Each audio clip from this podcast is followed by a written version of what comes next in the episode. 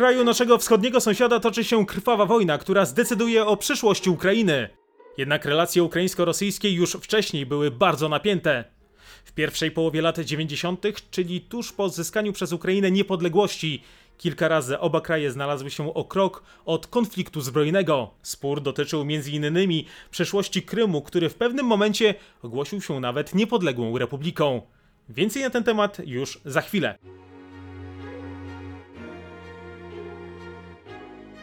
Ukraińska Socjalistyczna Republika Radziecka była ważnym elementem sowieckiego imperium. To Kijów generował jedną czwartą dochodów całego ZSRR. Secesja Ukrainy była więc dla Moskwy potężnym ciosem, ale nie był to jedyny problem Kremla. Ukraińcy stanowili ważną część sowieckiego społeczeństwa, dostarczając kadr naukowych i partyjnych. Przez ukraińskie państwo przebiegało też wiele szlaków tranzytowych, którymi na zachód Europy płynęły sprzedawane przez Moskwę surowce. Oderwanie się Ukrainy stanowiło dla Kremla poważny problem polityczny, również ze względów geograficznych. Sowieckie władze, mając kontrolę nad Kijowem, mogły skuteczniej oddziaływać na Turcję oraz Bałkany. Tymczasem 16 lipca 1990 roku Rada Najwyższa w Kijowie przyjęła deklarację o suwerenności państwowej Ukraińskiej Socjalistycznej Republiki Radzieckiej. Zawierała ona m.in. zapis o własnych siłach zbrojnych oraz służbach bezpieczeństwa.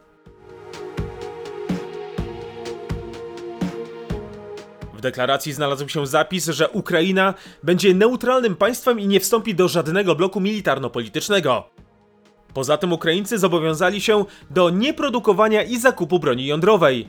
Tymczasem w referendum zorganizowanym w marcu 1991 roku aż 80% Ukraińców opowiedziało się za członkostwem w nowym państwie związkowym. Trzy miesiące później w Moskwie Kreml ogłosił projekt Związku Suwerennych Radzieckich Państw. Spotkało się to z protestami środowisk opozycyjnych w Kijowie. Rosyjski projekt zakładał bowiem, że przyszłe państwo będzie jedynym podmiotem prawa międzynarodowego. To z kolei ograniczałoby ukraińską suwerenność. Gwoździem do trumny sowieckiego imperium był nieudany pucz i próba obalenia Gorbaczowa w sierpniu 1991 roku. Przewodniczący Ukraińskiej Rady Najwyższej, którym był wtedy sekretarz do spraw ideologii Komunistycznej Partii Ukrainy Leonid Krawczuk, wbrew woli zamachowców, nie wprowadził na Ukrainie stanu nadzwyczajnego. Od tego momentu zmiany polityczne w Kijowie gwałtownie przyspieszyły.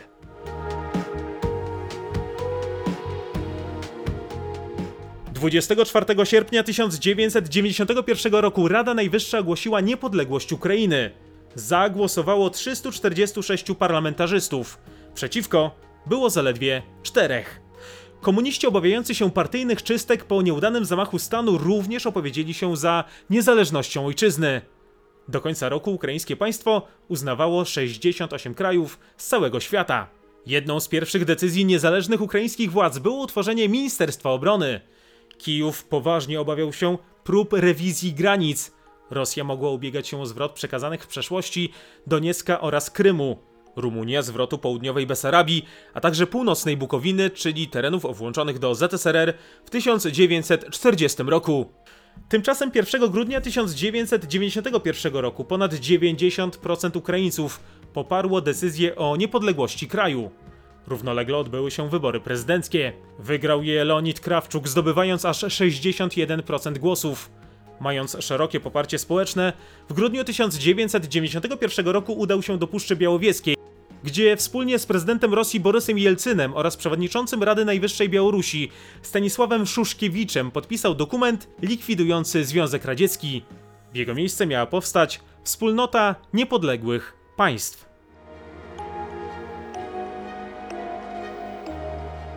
Departament Stanu USA aż do tego czasu był przeciwny secesji Ukrainy od ZSRR. Amerykanie obawiali się możliwych konsekwencji takiego obrotu spraw, tym bardziej, że mieli do czynienia z atomowym supermocarstwem.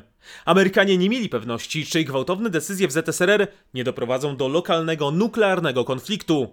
W końcu na terenie radzieckiej Ukrainy znajdowało się w tym czasie aż 176 rakiet międzykontynentalnych oraz prawie 2000 głowic atomowych. Armia stacjonująca w Radzieckiej Republice liczyła ponad milion żołnierzy i miała 6 tysięcy czołgów. Poza tym na Krymie stacjonowała flota czarnomorska z ponad 400 okrętami, 300 samolotami i 70 tysiącami marynarzy. Uspokajająco na Biały Dom zadziałała dopiero zapowiedź Kijowa, że w przyszłości chce być państwem bez broni atomowej. Stany Zjednoczone popierały pomysł, aby cały arsenał nuklearny z postsowieckich republik przekazać Federacji Rosyjskiej. Ukraina była w tym czasie trzecim co do wielkości państwem atomowym świata. Problem był więc niemały. 15 maja 1992 roku Ukraina razem z Białorusią i Kazachstanem po negocjacjach z Moskwą oraz Waszyngtonem zdecydowała się w ramach protokołu lizbońskiego usunąć ze swojego terytorium ładunki nuklearne oraz ich nośniki. Zmiany na Ukrainie postępowały bardzo szybko. Już na początku 1992 roku ukraiński parlament przyjął symbole niepodległego kraju, a także wybrał hymn. Młode państwo musiało przede wszystkim poradzić sobie z problemami gospodarczymi i ułożeniem sobie stosunków ekonomicznych z Rosją, która była głównym odbiorcą ukraińskich towarów i surowców. Aby przyspieszyć decyzje polityczne, już w lutym 1992 roku parlament zgodził się poszerzyć zakres władzy prezydenta republiki. Od tego momentu Leonid Krawczuk stał się głównym decydentem władzy wykonawczej. To on wyznaczał premierów i najważniejszych ministrów. Również zgodnie z jego wolą obsadzane było stanowisko ministra spraw zagranicznych, co wpływało na kształt i kierunek polityki międzynarodowej Ukrainy. W tym czasie komuniści opowiadali się za neutralnością kraju. Uważali, że nie ma potrzeby zacieśniania relacji z NATO. Odmiennego zdania była opozycja, także prezydent Krawczuk wraz z szefem MSZ-u Anatolijem Złenką.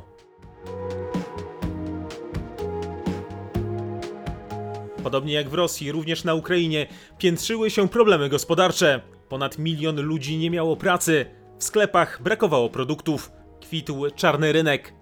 Inflacja wzrosła do poziomu 2,5 tysiąca procent, a ukraiński przemysł przeżywał zapaść. Rozwiązaniem tych kłopotów miała być szeroko zakrojona prywatyzacja. W ciągu pięciu następnych lat miała zostać sprzedana ponad połowa zakładów dotychczas należących do państwa. Oczywiście prowadziło to do wielu nadużyć, a na rozkradaniu majątku narodowego zyskiwali przede wszystkim ludzie z dawnej elity władzy. Za bezcen sprzedawano więc państwowe fabryki. Zmęczone społeczeństwo nie miało ochoty tego tolerować, dlatego co chwilę wybuchały strajki.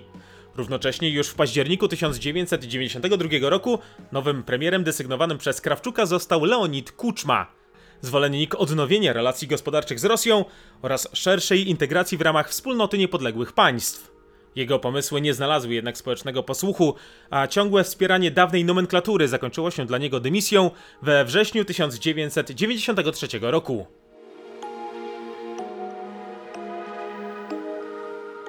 Ukraińska niezależność gospodarcza od Moskwy wydawała się na ten moment być misją niemożliwą. Wiele gałęzi ukraińskiego przemysłu było opartych o stałe dostawy surowców z Rosji. Przez Ukrainę przebiegały też ropociągi oraz gazociągi, którymi Moskwa dostarczała na zachód surowce. Poza tym wiele ukraińskich przedsiębiorstw było wielopoziomowo powiązanych z Rosją. Oba kraje musiały więc zachować ścisłą współpracę, aby ocalić swój byt i przetrwać kolejne lata. Rozwiązaniem problemów i wątpliwości po rozpadzie ZSRR miało być utworzenie wspólnoty niepodległych państw.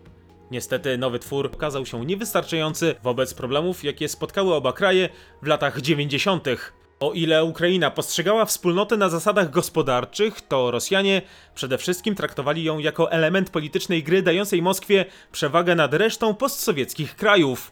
Z tego powodu parlament Ukrainy w styczniu 1993 roku nie zdecydował się ratyfikować statutu Wspólnoty Niepodległych Państw.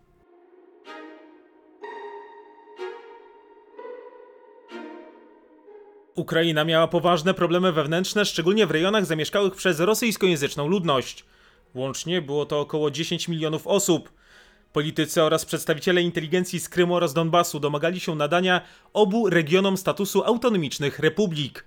W 1990 roku powstał republikański ruch Krymu, mający poparcie krymskich komunistów. W styczniu 1991 roku na Krymie zostało zorganizowane referendum, w którym zapytano mieszkańców Półwyspu, czy chcą utworzenia Krymskiej Socjalistycznej Republiki Radzieckiej, która ma zostać włączona do ZSRR. Aż 93% głosujących opowiedziało się za takim rozwiązaniem. Choć władze w Kijowie nie uznały wyników referendum, to aby uspokoić niepokoje społeczne, Ukraińska Rada Najwyższa powołała do życia Krymską Autonomiczną Socjalistyczną Republikę Radziecką, włączoną w granice Ukrainy. Tymczasem już we wrześniu 1991 roku jej władze przyjęły deklarację o suwerenności Półwyspu. W efekcie powstała Republika Krymu.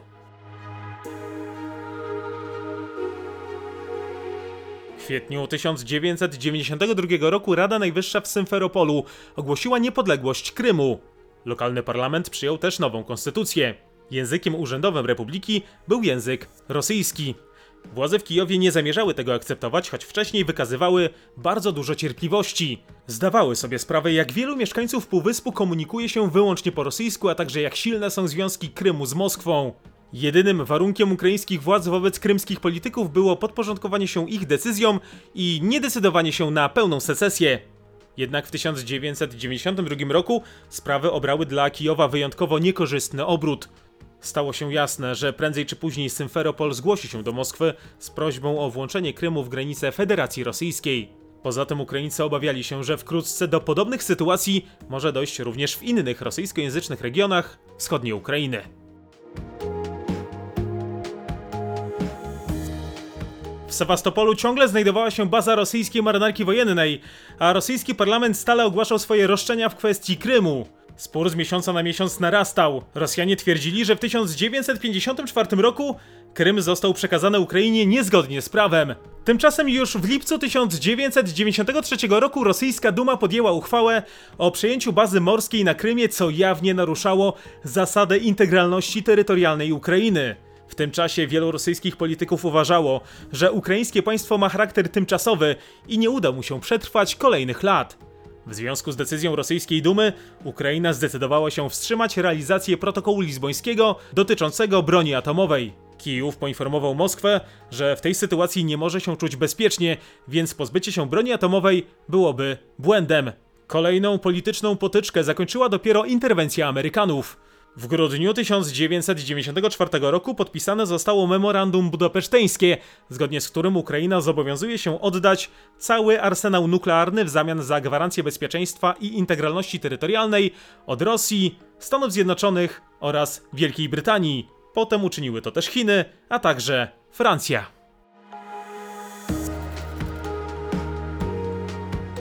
Kwestią sporną pozostała stacjonująca na Krymie flota czarnomorska. Jako, że budowa ukraińskiej marynarki wojennej miała opierać się na jej jednostkach, Ukraińcy domagali się co najmniej połowy z nich.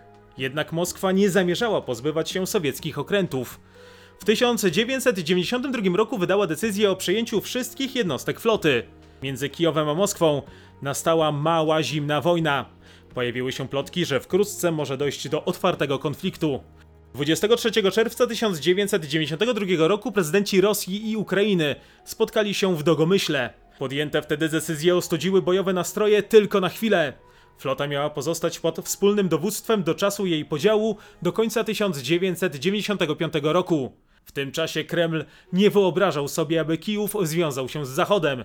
Gdy rok później Rada Najwyższa Ukrainy przyjęła uchwałę zapowiadającą współpracę z Unią Europejską oraz NATO, Jelcyn był wściekły. Ukraina zapłaciła wtedy za to bardzo wysoką cenę. Rosja zaczęła wyprowadzać swój kapitał z kraju sąsiada. We współpracy z Moskwą pozostawały jedynie te firmy i działy ukraińskiego przemysłu, które były potrzebne do utrzymania rosyjskiej gospodarki. Najsilniej na przemianach politycznych ucierpiał ukraiński przemysł zbrojeniowy oraz chemiczny.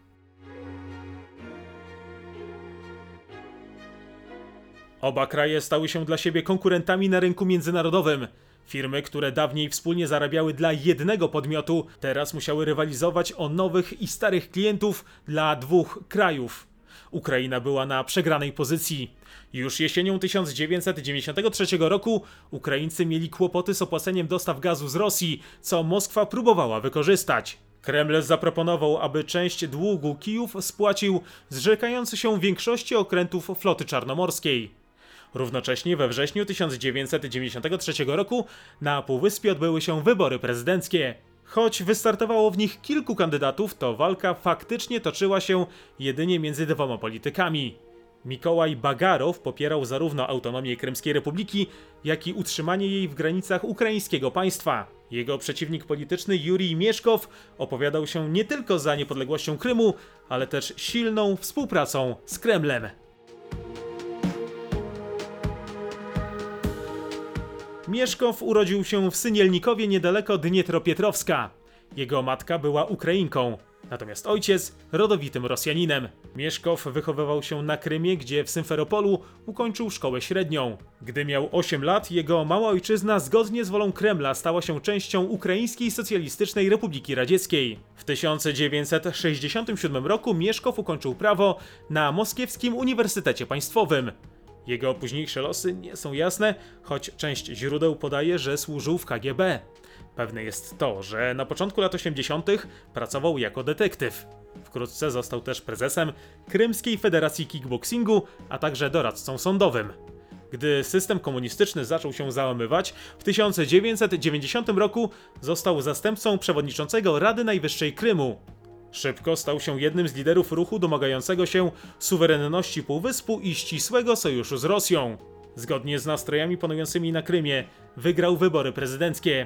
Pewnie pokonał Bagarowa, uzyskując w drugiej turze głosowania w lutym 1994 roku aż 73% głosów. Los Krymu wydawał się być przesądzony. Błyskawicznie powstała niezależna od Ukrainy administracja, policja, a także gwardia prezydencka.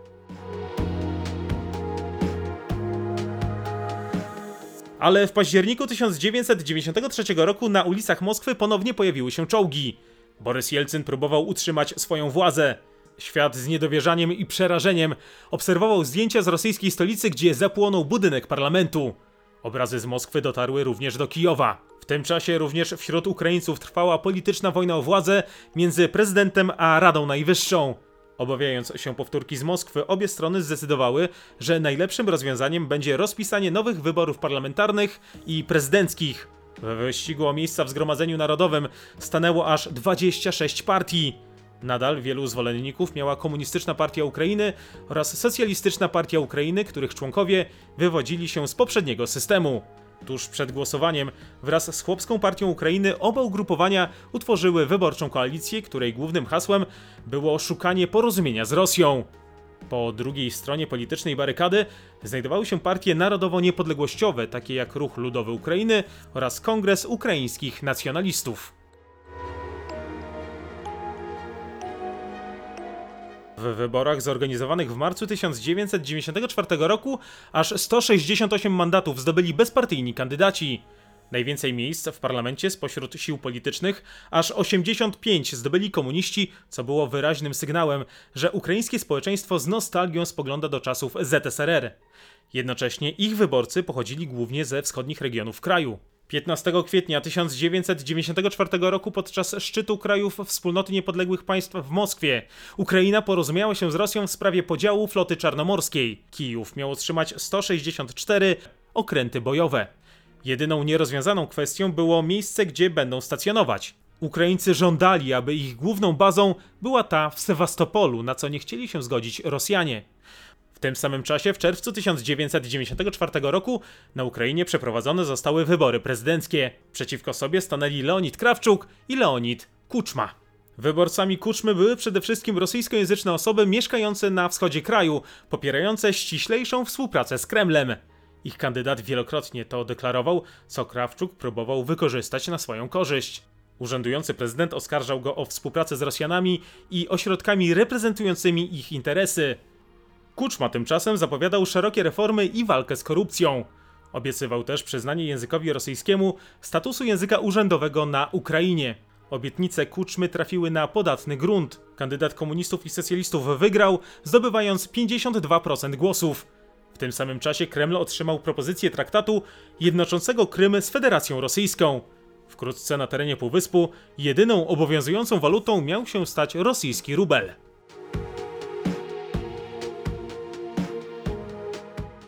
Kiedy wydawało się, że przyłączenie Krymu do Rosji to tylko kwestia czasu, Moskwa zaczęła ociągać się z podjęciem konkretnych decyzji.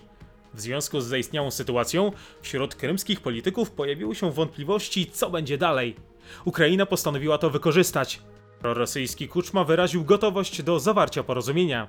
W tym czasie Mieszkow systematycznie tracił zwolenników. Pomijany przez Jelcyna polityk tracił posłuch, podczas gdy zyskiwał go Kuczma. Przywódca Ukrainy obiecał krymskim politykom dużą niezależność względem Kijowa. 17 marca 1995 roku ukraiński parlament przegłosował uchwałę znoszącą konstytucję Krymu oraz likwidację urzędu prezydenta Krymskiej Republiki.